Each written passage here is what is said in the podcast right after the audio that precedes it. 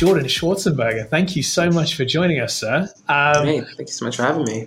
No. It's really great. And I mean, you know, it was really interesting doing kind of the research into yourself and kind of, you know, all you've achieved in you know, your relatively short business career.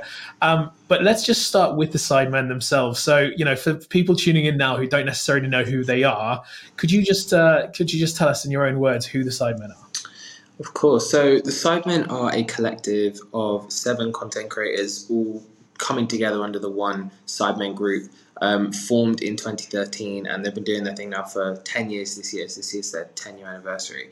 And they're the biggest content creators in Europe with numbers surpassing most major networks and most content creators around the world. They are absolutely huge. I would describe them as like, and Calfreezy actually said it in recently in something in a new project which I can't talk about just yet, but he said that they're like the One Direction of YouTube, which is completely true. And I'd say they are almost like the One Direction of this generation when it comes to, you know, audience engagement. I've never seen anything like it really since that kind of fandom that One Direction had in the early 2010s. I think the Sidemen have got it now.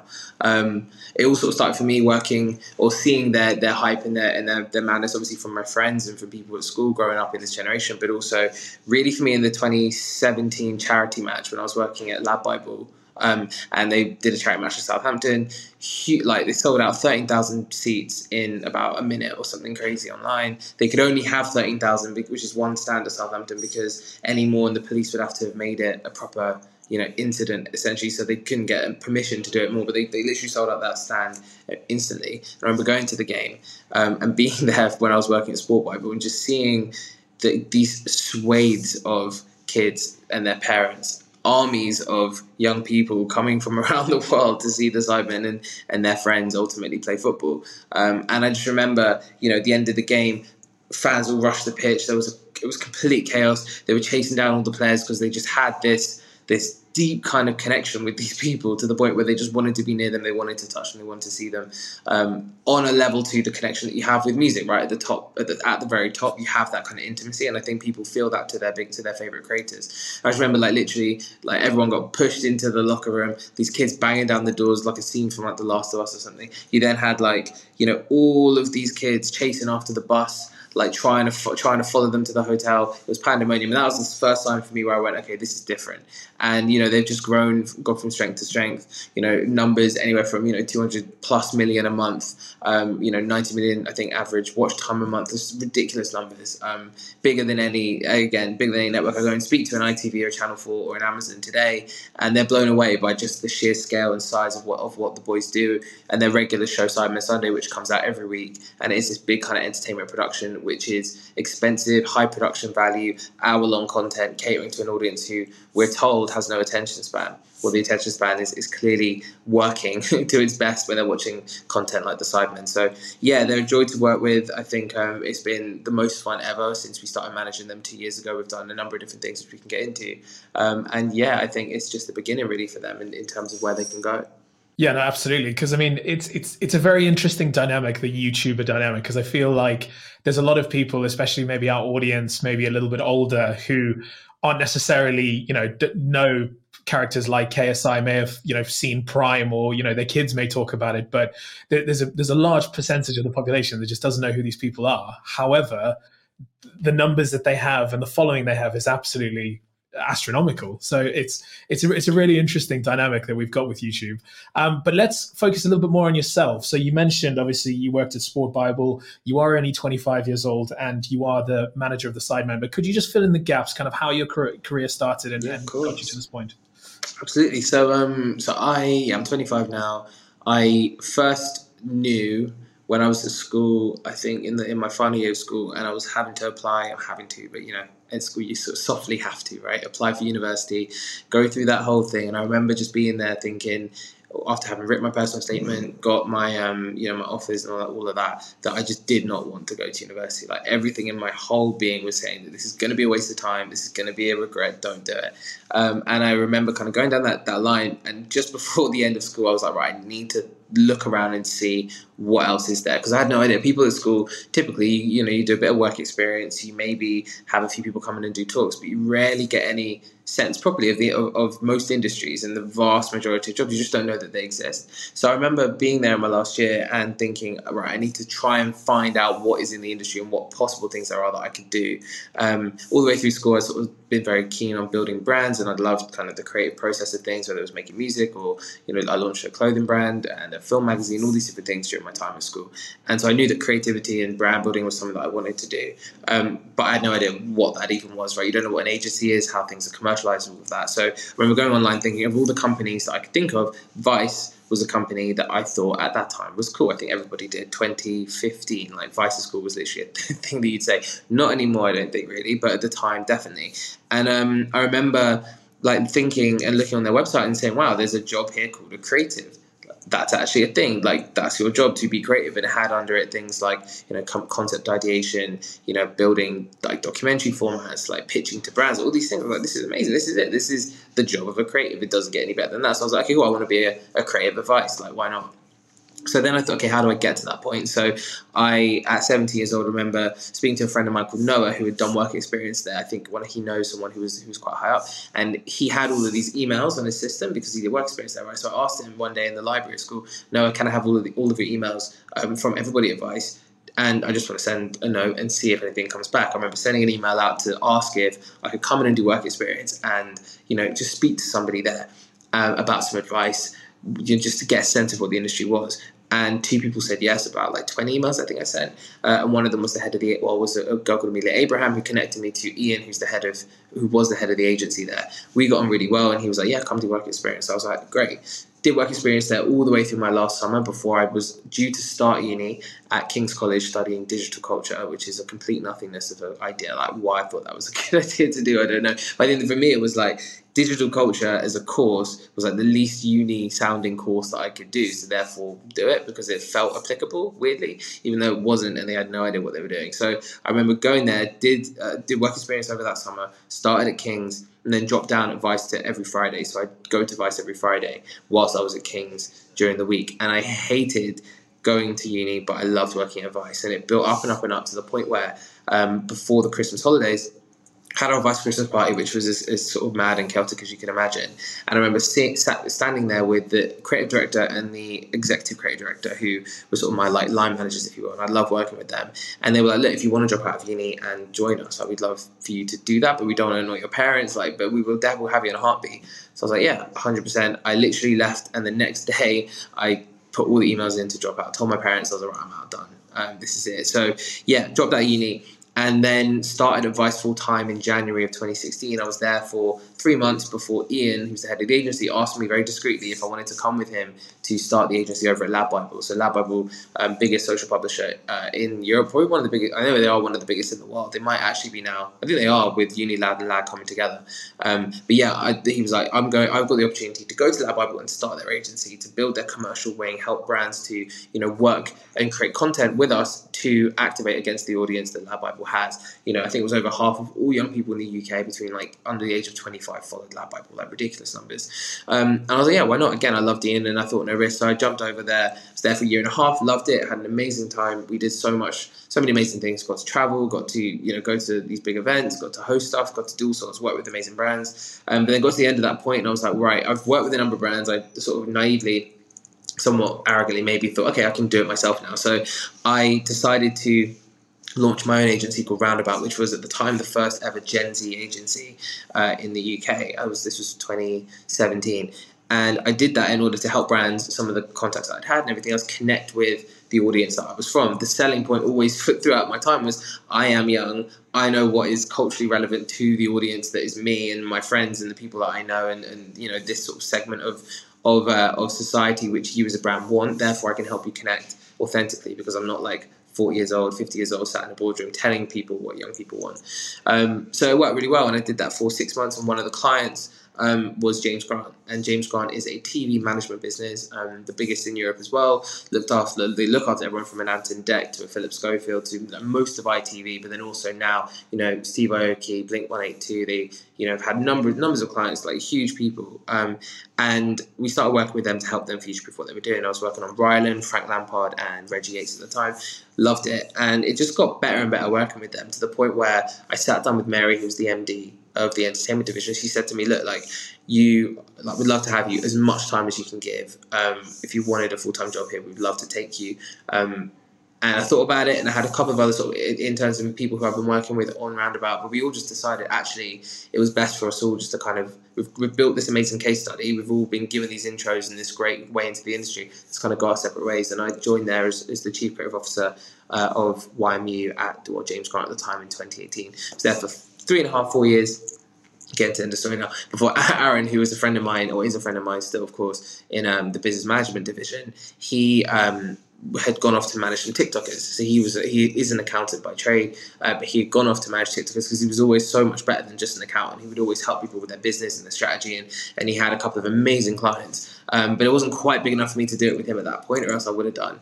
But then I decided, after speaking with him, and he met with Sam, who's our third co-founder now in Arcade, and Sam is like the YouTuber accountant. He's been looking after everyone in the scene for the last decade or so. And they got together, we then got together and realised that actually the Sidemen specifically needed or could have so much value added to what they were doing. I don't know how much your listeners will know about the sort of influencer management scene in the UK, but it's so fragmented, so many people kind of non-exclusively being represented, so everyone's undercutting everyone, there's a lot of sort of fractions and tensions and wars, and there's no unification for those at the top end, and the Sidemen being number one. It seemed glaringly obvious that they needed management. Like, there were all these managers, but no one managing them specifically. And the management team they had, I don't think, had been really strategically managing them for the long term, more around transactional, you know, brand deals. Really, that is kind of the industry. So, we ended up kind of going to them and saying, guys, like, look, this is where you are. This is a strategy. This is what I've been doing at YMU for the next 3 to 5 years. Like, how you can really build this and push this to the next level across every sector you could want, that feels authentic to you and adds value to your audience. And they were like, yeah, let's do it. So I handed in my notice, and we started at the beginning of April 2021. So it's nearly been 2 years, and it's been a whole world of fun. We've launched a fried chicken brand called Sides, a vodka brand called XX Vodka, membership club called Side Plus. We are doing hotels soon. We did the charity match last year, which raised over $1 million. We're doing all sorts of Christmas #1 with Christmas drill-ins. At the end of last year, which I always forget about, as well as a whole host of other projects. So we're just building out and hopefully cementing the Sidemen as the leaders in this space, both from a content perspective, but also now from a business perspective, as we possibly can, and ultimately giving them the shine and the flowers that they deserve, I think, and trying to bridge the gap between the corporate world, who has typically not understood them, and them being at this really elite position in the culture. And I think hopefully we're doing that to a decent level. It's really interesting. And I mean, again, like, you know, what you've kind of described, it's quite mind blowing that that's an 8-year journey. You know, it's what you've achieved is absolutely brilliant. It really, really is. And, you know, there's just so much that kind of jumps out when you tell your story. And I think one of those things, kind of going back originally to you just, you know, cold reaching out to people advice. I mean, you know, I feel like there's a lot of teenagers who wouldn't take that step. But, you know, that's clearly something that was ingrained in you, that, like, you know, why not? I'm going to reach out. I'm going to ask the question. Like, where do you think that came from? That kind of attitude of, like, you know what, I'm going to give it a go and see what happens. Yeah, I mean, I think I developed through school and through my parents being incredibly supportive as well. I think I developed, I guess, a creative, don't say fearlessness, but a sense of, like, there's no, why be scared of failing? Like, there's no risk, really, other than potentially you looking a bit dumb, but who cares really about what other people think. And I think I developed at school, like, my school was great and was able to have so much freedom to do things like, you know, make music, develop, you know, short films, like create my clothing brand, do all these different things, and had so many tools at that school to support me in doing that, which I think, yeah, it led to a sense of creative experimentation when I was younger, to the point where I was quite used to launching things, starting things, testing things, putting things out there. I was, you know, obviously grew up in the age of Facebook, which just sounds really old now, but like the age of sort of Facebook in the mid 2010s, and you know, being in that era as a sort of younger person, but somebody wanted to create and express themselves, like launching a clothing brand, like actually activating that stuff, like putting yourself out there to friends creatively, like that's a step. And I think once I started that step at around 13, 14 years old, it became easier and easier to do that as I got older. So I think, yeah, then things like sending an email out to give it a go when there's no real risk. What's the risk? They say no, or they ignore you. You know, I never sort of felt that sense that it was worth more to avoid doing that than it was to at least give it a shot. And also, I think when I had my film magazine called Lost VHS, which I ran from like 2012 to 2014, that kind of time, with a few friends at school. It was all about reviewing films and going to, you know, film festivals and all of that. And we got to a point where, because we scattered out so many emails, and this is what I learned very quickly, you scatter out enough emails with some substance there and you will get some reply. I think we must send like 50 or so emails to as many different production companies and film festivals and cinemas as possible, and we had we had quite a few actually replies come back and say, right, yeah, we'll send you to screeners, we'll add you to the press list, we'll get you onboarded. So that for me was a big eye-opener when I go, right, well, if you can just email that many people, if you can get the contact, email film magazines, ask to do reviews for them at scale, you do that enough times, there will be enough people coming back to you. Even if it's 20 emails, one reply, that one reply might be enough to ultimately change your life or change your presence or your brand, and I think it's worth therefore. And I always say to people, just send the email, but also expect 99% of people to ignore you, but do enough that you'll get 1% back, and that 1% might be enough for you to do everything you wanted. And that definitely happened to me, and I think if more people applied that kind of chaos theory mentality of just scatter, just like go for it, reach out to as many people as you can, they will get somewhere. That makes complete sense. And, you know, there is definitely a difference between working for someone and deciding to break off and do it yourself. So, you know, that kind of entrepreneurial spirit yourself, was that something that was, do you think is ingrained in you? Or is that something you just found a gap and you were just like, we're just going to do this? Yeah, I think it was, you know, I guess building that confidence over the years and being somebody who enjoyed creatively expressing myself, if you will, from a business perspective. And I love the thing of sort of building brands and just putting things out there, creating logos is always the thing that I randomly like loved doing, like making things feel like an entity. And I think, yeah, that for me, from an entrepreneurial perspective, was always a trait, like trying things, putting things out there, giving things a go. And the more you do, I guess, the more things just happen in life, right? The less you do, the less things happen. That's obvious. But I think in terms of, you know, that entrepreneurial side of things, it was more, that's really been unleashed working with Aaron and Sam through Arcade more than anything now at a decent level. Because when I was at YMU, when I was at LADbible and Vice, I was just learning for like 3-4 years. And I'd always say,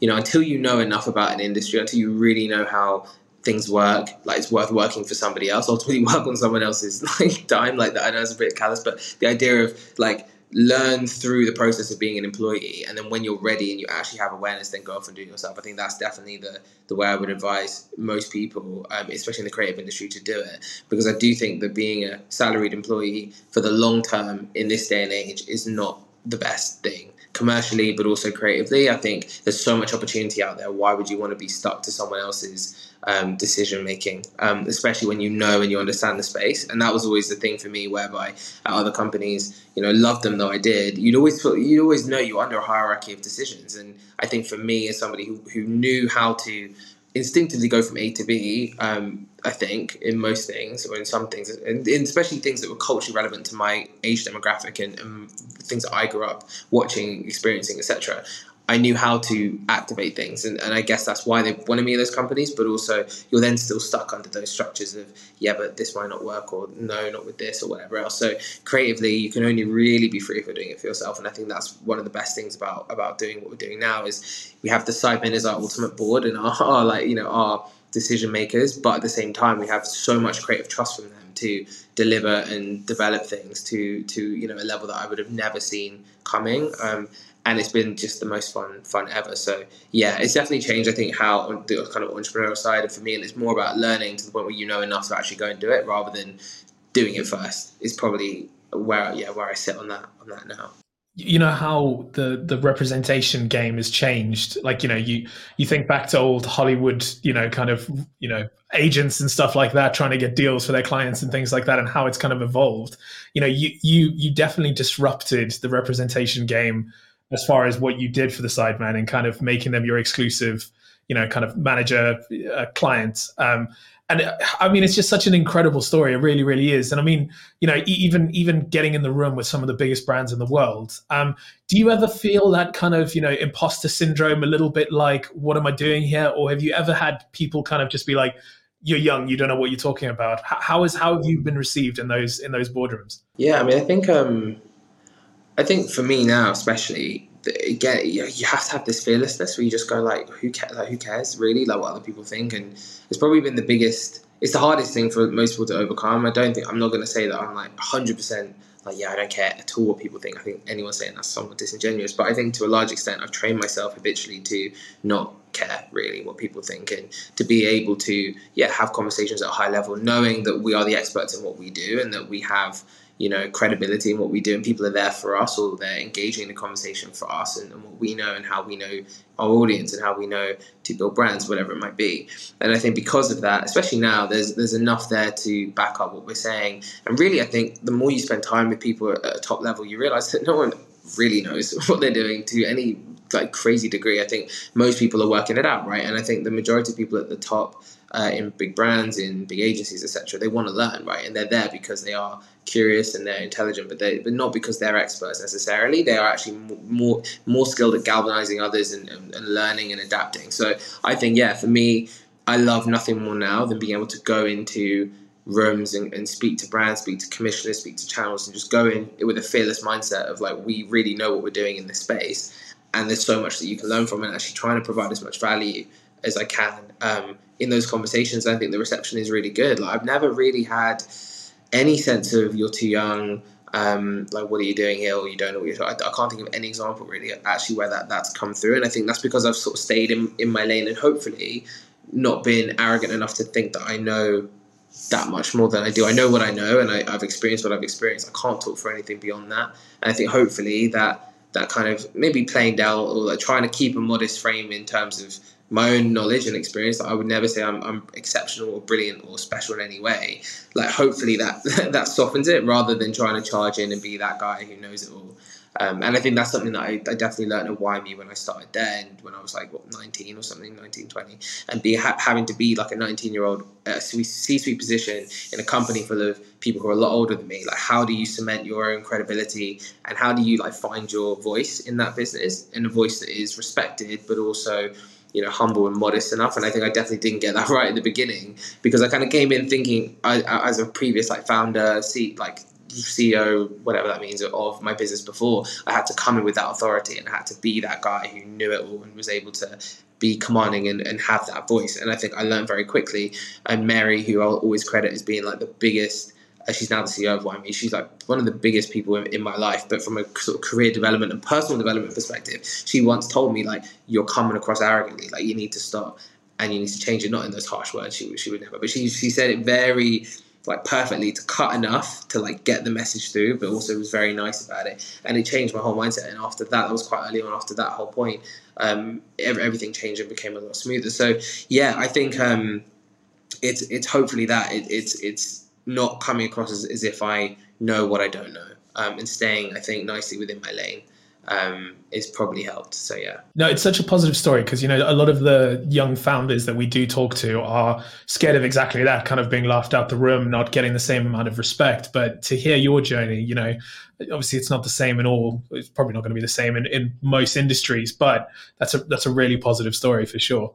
I just want to kind of get an idea of kind of the scale of the team behind the Sidemen, because obviously there's 7 main faces behind it, you know, in front of the brand rather, but how many people kind of work behind the scenes, whether that's commercial and content creation itself? 100%. So we got 7 Sidemen. We did an org chart actually recently for them, and it was, I mean, it's humongous now. Like, it's a real beast of a system. But they sit as the board at the top, and then we have myself, Aaron, and Sam as their kind of director team. If it was just us at the beginning, Victor sits as the 4th one of us, but Victor also is operationally in the trenches, if you will, of their content team. So he's their head of content, and he's exceptional. He's completely transformed the process, the structure, the way that the boys are able to have more time, which is, again, our biggest job really, is like, how do we free up their processes, their lives. So we are like as little of a nuisance as possible, and we are as little in their ear as possible. We can automate their world. Like, that's the best thing, so they can enjoy more time,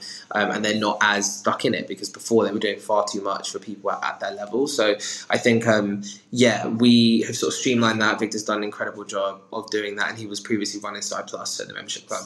We've then got under him, I think he said to me the other day, it's 35 people now working under him, a combination of freelancers as well as full-time staff. So that's everything from thumbnail designers to thumbnail strategists to, you know, optimization individuals looking at data to, you know, actual producers, freelance directors, people like Con, obviously, who is their director and their cameraman, Tanya TP, who's their sort of producer who runs the show on Sidemen Sunday. She's managed and built that whole show from nothing, really. She's incredible. And she has Lucy under her, who's a set designer, art director / set designer.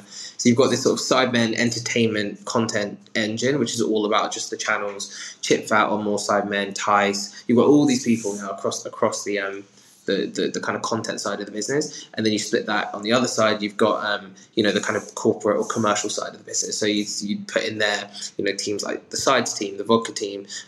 You've got we're actually launching soon, I don't know when this is coming out, but we're launching a ventures business, which is coming soon. So we've got a team for our ventures business, which should be launching, I think, at the end of this month. I don't know when this is coming out, but either way, but that's coming soon. We've got, what else have we got? We've got, yeah, a whole team, project managers, directors, charity reps who are helping with account management for our charity match and our Christmas songs and all of those things. We've got this whole team of people on the commercial side of the business, as well as performance as well, like CRM, copywriters, etc. And then you've got the entertainment team, which is more about the content team, which is more about, you know, the day-to-day management of the content week by week. And that is, again, about 35 people. So I say there's about 50 people between like kind of full-time, part-time in those two parts of the business. And then the extended team is probably upwards of 150 plus people in terms of the chefs on Sides, the people at Vodka, and also all of the different people that kind of spring out who we don't even know or see day to day. That's a whole other army of people. So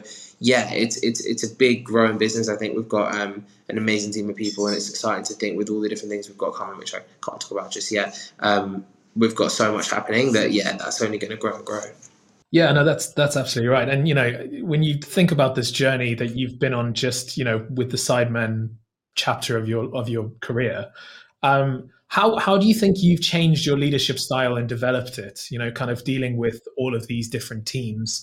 You know, is it something that you've thought about, or is it something that you feel has come quite naturally to you? Yeah, I mean, I think, you know, on a personal level, I can only speak for me. I can't speak for Aaron and Sam, who, you know, obviously leading in their own ways and in their different lanes. We all have our separate lane, which is really nice. I kind of lead on creative strategy, all those things, again, that I've done before that I know how to do pretty well. Aaron is very much the commercial leader. He'll look at all kind of brand deals, like making sure that every kind of commercial partnership and agreement is great, and he's brilliant at that. And then Sam is across like the finance side. So he's like obviously accountant by trade. He knows that well brilliantly. He leads on all that kind of money and financial things as well as other things as well. But yeah, that's kind of our three buckets, if you will, and it works really well. I think on a personal level, my leadership style and sort of on that creative and strategic side of the business especially is around really being aware every day that if we're doing a good job, we should be the least talented people in the room.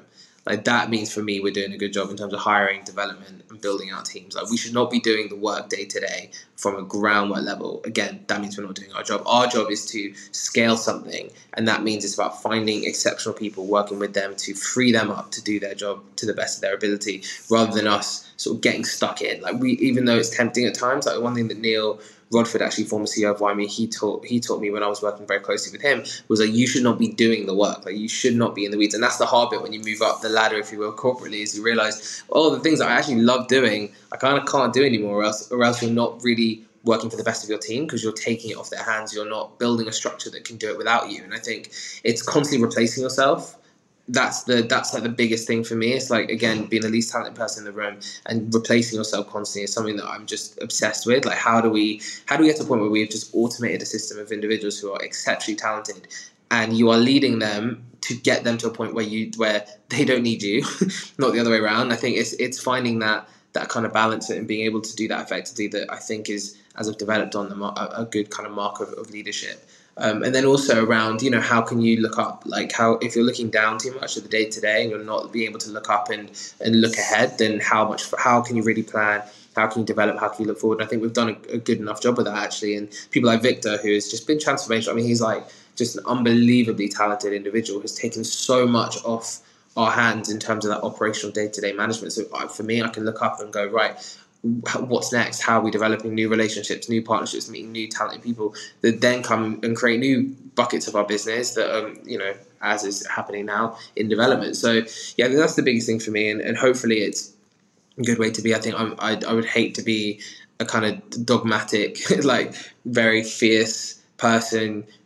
I think me, Aaron and Sam all share that. Like we are very much around this concept of high freedom, high trust. Like give people a lot of freedom, give people a lot of trust, but then also hold them accountable. And I think if we, you know, for me, like that blend is the best for everybody. So you're not micromanaging people constantly, and you're also flushing out those who can't do that. It can't sort of hold that level. And, you know, I get that it's difficult for people, right? High freedom, high trust environments aren't always for everybody, but we're trying to cultivate one that is of the best of the best. I think, yeah, so far so good, really.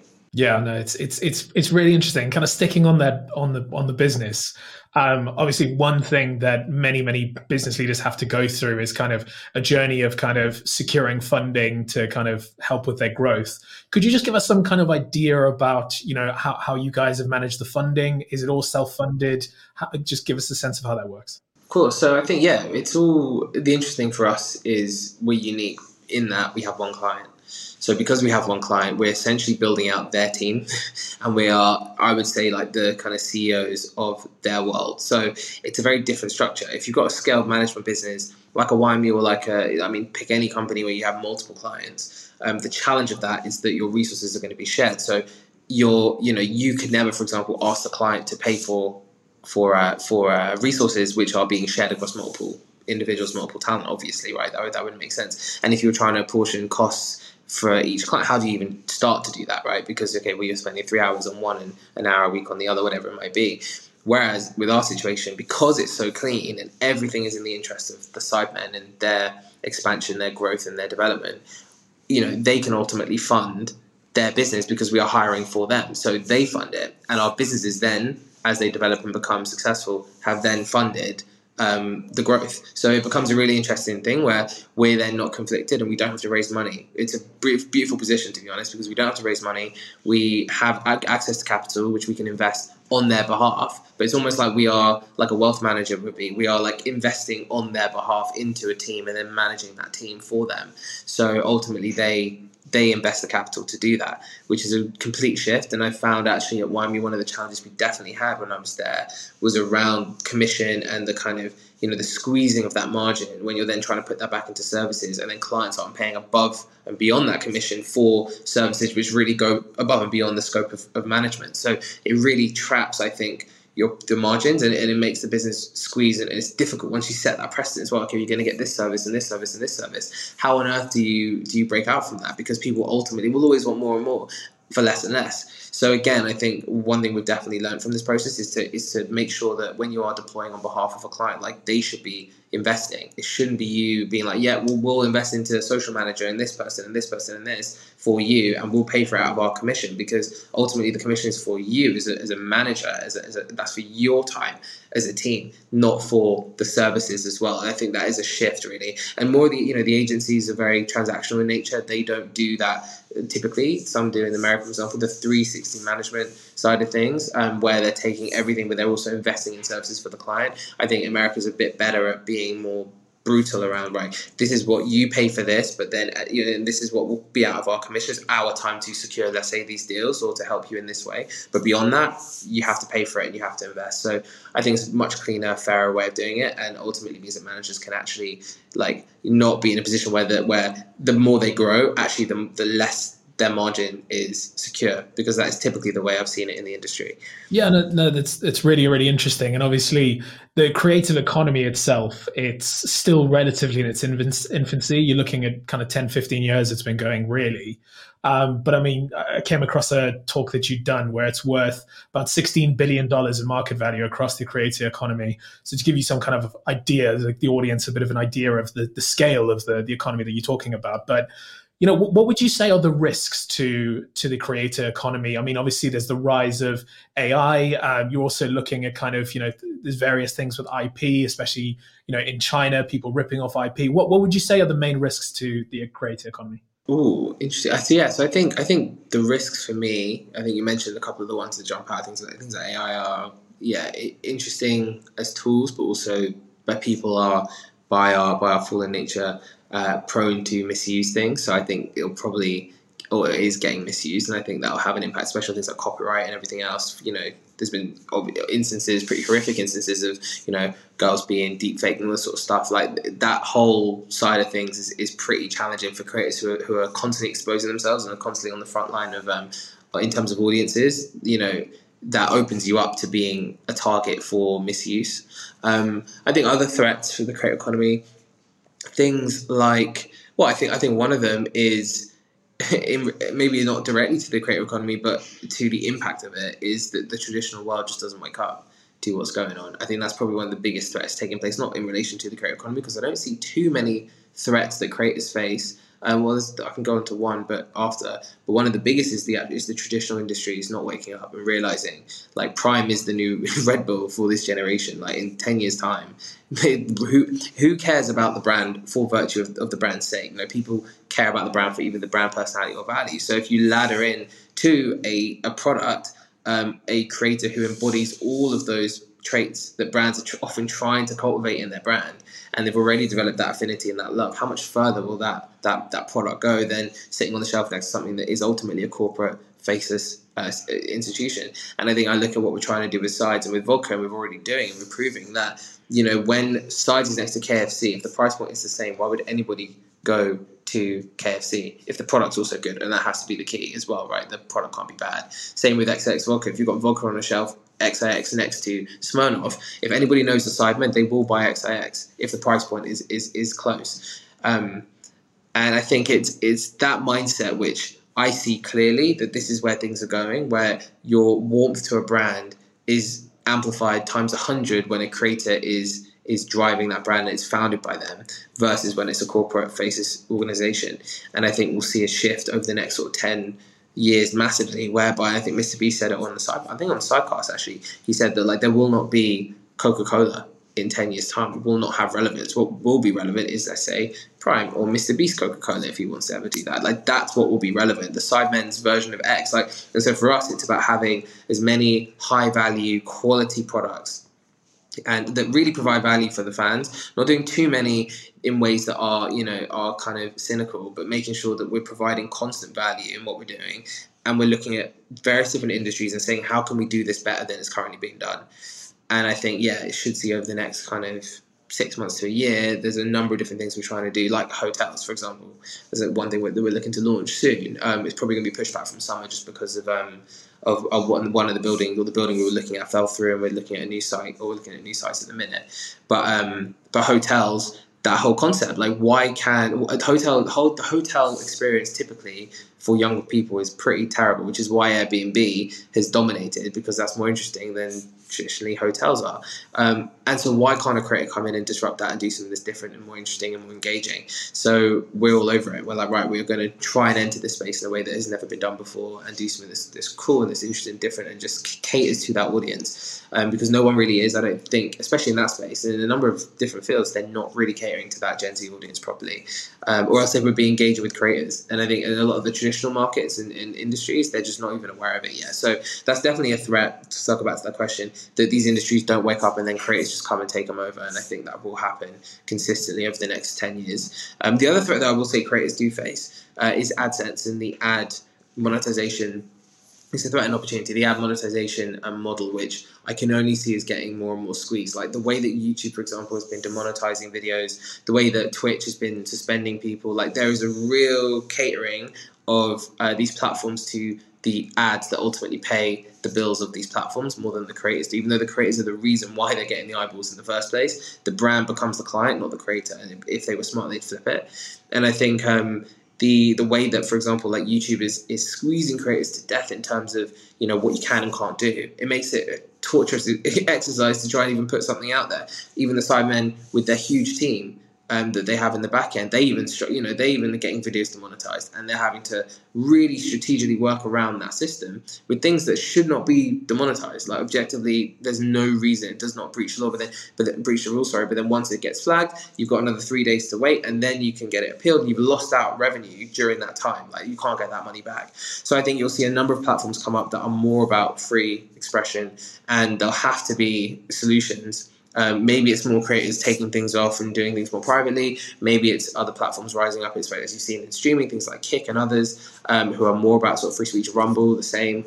So I think we'll see a movement to that, whereby platforms that are huge and have real dominance by ads, they lose their hold on creators because they aren't allowing for expression. When creators really realize, I think, that their audience are there for them, not the platform, they'll just go to wherever they want to, and have a lot more control, and ultimately more commercial upside and freedom to express themselves creatively as a result. So yeah, those would be my threats, I think, both outside the industry and then within. Yeah, no, absolutely. And again, it's such an interesting one to follow with the creative economy. It really is. And, you know, when you look at the guys who stay big for the best part of a decade, obviously, you know, the Sidemen, you mentioned Mr Beast, you know, other people who have been around, obviously evolution is very much a part of that. So that's a really good business lesson that you can take to always evolve, you know, make sure you are changing and not kind of standing still. What other lessons do you think business leaders could learn from the creator economy, and obviously in your case, the Sidemen? Yeah, I mean, I think one thing that I have learned through my podcast, I run a podcast as well called Unbox, where I speak to trying to light on the creator economy in the UK specifically, because there's a number of you know, platforms like Colin, Samir, and others that do an amazing job of sort of using or educating people through the creator economy in the US, but there's nothing really here in the UK. So set up Unbox to kind of be that resource for the, you know, 75% plus now, and all the surveys, it goes up and up and up of young people who want to be creators and want to enter this world. So that's the aim of that show. And one of the best things for me about doing that has been the learning myself, sitting with all of these incredible creators and hearing them talk about their business, talk about the creator economy, what they see coming, their fears, their hopes, all those sort of things. And I think one of the things that, you know, is really evident through speaking to, you know, every single person is just how much you need to, you know, adapt and evolve what you're doing, exactly as you're saying, right? You need to be able to constantly reinvent yourself, to push to the next level, to develop your brand and business. And I think from a creative perspective, that's really exciting. For business leaders, I think they should take that same mindset of constant adaptation. Like, I think Josh Zerka tweeted once, like, evolve or be extinct, and it's something which should be hung on every wall of every major institution and brand and you know, channel, platform, everything. It's like, evolve or be extinct, because you have no right to your success currently necessarily. You have no right to be, you know, an institution if you don't evolve to the audience who is truly the customer. They are not there for the institution's sake. They're there for the value that provides to them as a consumer, as a customer. So if that value goes, or if that customer changes and they don't move with them, then, you know, ultimately they will become extinct. I think that will happen. So I think it's thinking like a creator. It's one thing which comes through in the show a lot is the idea of, you know, this sort of restless, somewhat insecure drive to be like, right, I don't deserve to be in my position, but I'm not going to let this position go. Like, I'm going to constantly keep pushing every single day. And I think the other thing as well is that we are all creators now, like by virtue of the internet, by virtue of socials, things like LinkedIn, you know, and then, you know, the way that consumers now engage with brands, engage with individuals. We are all creators, and I think we have to think like a creator in order to succeed in this new world. Having the mindset of putting out content, being able to provide value to people, tell stories, being able to use social proficiently. Like, these are the skills which people now really need. If you look at every industry, even things as you know, adjacent as finance, like how many incredible people on Twitter are like influencers in their own right because they are, you know, brilliant at finance or brilliant at crypto, for example, completely adjacent field, even footballers. Everybody, right? Everyone is a creator now. People you would never think are now, you know, in this position because of social. So I think it's having that mindset and not being afraid of that, and really taking advantage of the huge opportunity to build your personal brand and to cement your position in whatever space you have as a business leader, as somebody who is a thought leader in their industry and in their space. And I think for those who can jump on the personal branding bandwagon, so to speak, and realise that they are a creator. There's not that much that distinguishes them from many of the biggest in terms of, you know, their background, their, where they come from, the value they provide. I think leaning into that is going to be crucial over the next 5 to 10 years. And that's, again, one thing that's come through consistently in Unbox. It's like, you need to be present, you need to be in the arena. And I think people who aren't are going to really struggle as this whole personal branding world just becomes more and more dominant, I think. And things like TikTok, real short form, that whole world of short form content really amplifies that as well, because it's all about the personality, it's about quick value, it's about storytelling and so on. So I would say to business leaders, lean into that space. Like, you are a creator, whether you like it or not. You have two choices. You either run away and hide and do your business in silence, or you lean into this massive opportunity, and I think you'll thank yourself in the next 5 to 10 years if you do that. No, that's absolutely brilliant. There's so many good takeaways there for our audience, so thank you very much. It's now time for a very special segment. We've teamed up with the Jill Dando News Centre to bring you the Good News Postcard. Jordan, today your question is from Ben, age 12. Hello, I'm Ben from the Jill Dando News Centre at World Community School Academy. My question for you is, are you happy with what you've achieved to date, and where do you see yourself in 5 years' time? Amazing. Hey Ben, so thank you so much for that great question. Am I happy with what I've achieved to date? I would say, yeah. I'd say, yeah, for sure. I don't think I could not be happy. I think it's been an amazing sort of 7-8 years in this industry. I think I'm constantly realizing the more I do, the more there isn't really a ceiling, and there also isn't really a moment of consolation where you feel like, okay, this is it, this is great. I think it's constantly about the journey and moving on to the next thing, pushing, you know, what you're doing further and further. And I think being always with the mindset that, like, today's your first day. Like, I always feel like that was something when I was at Vice, actually, that was pretty big for me, was making sure that every first impression and every day felt like the first. And I think therefore you're constantly happy, even though you're not maybe looking at everything as being like complete or finished. So I think, yeah, I am definitely happy in where things are, but there's always room to grow, always room to improve, and I'm excited for what's to come. So, and then to the second part of the question, which is, where do I see myself in 5 years' time? I have no idea, quite honestly. I don't know. That's another thing that I've definitely learned over the last 7-8 years, is I don't have goals or ambition long term. And it's a bit counterintuitive, but I've never sat there and said, actually, like, I want to be here doing this. I want to be this person or in this position.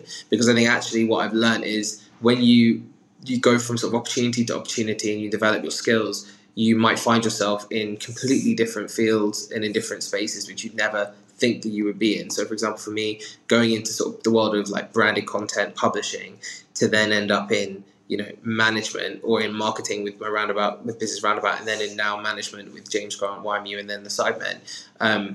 Those are completely different worlds, but I would never have sat there and said I want to be managing talent or I want to be working with talent. I didn't even think about talent at the beginning of my career. So yeah, for me, I have no clue. I think it's basically just about building out what we're doing. I'd love to see all of the brands and businesses that we've been launching with the Sidemen develop and come on immensely, of course, as I know they will. And then, yeah, we'll see where we're at. I think. But thank you so much for your brilliant question. No, it was definitely a brilliant question, and it was a fantastic answer from yourself too. So, last kind of question from us. We are business leaders. So, what would you say makes a great business leader?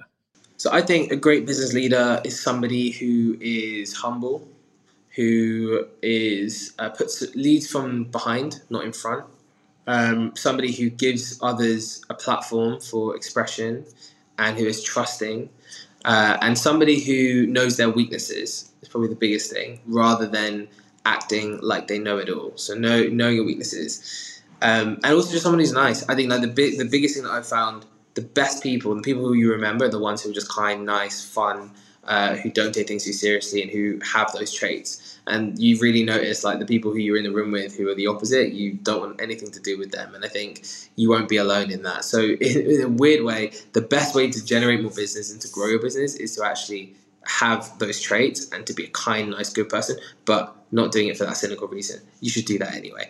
But yeah, it's a funny thing. And I think for me, all of those things are what makes a good business leader. And hopefully, yeah, there'll be more of those people out there. I think there already are. I feel like actually randomly over the last sort of few years since COVID especially, more people have taken things a little bit less seriously and have kind of calmed down, I found, which is great. So yeah, definitely a great generation of business leaders coming through, I think.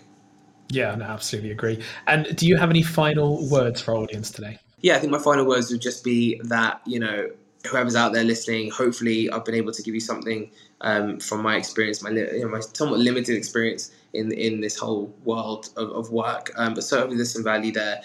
Keep doing what you're doing wherever you are. Keep smashing it. I'm sure you will be. Just know what you know, that you don't know anything. I think really that's like the biggest thing. Just know that you don't know.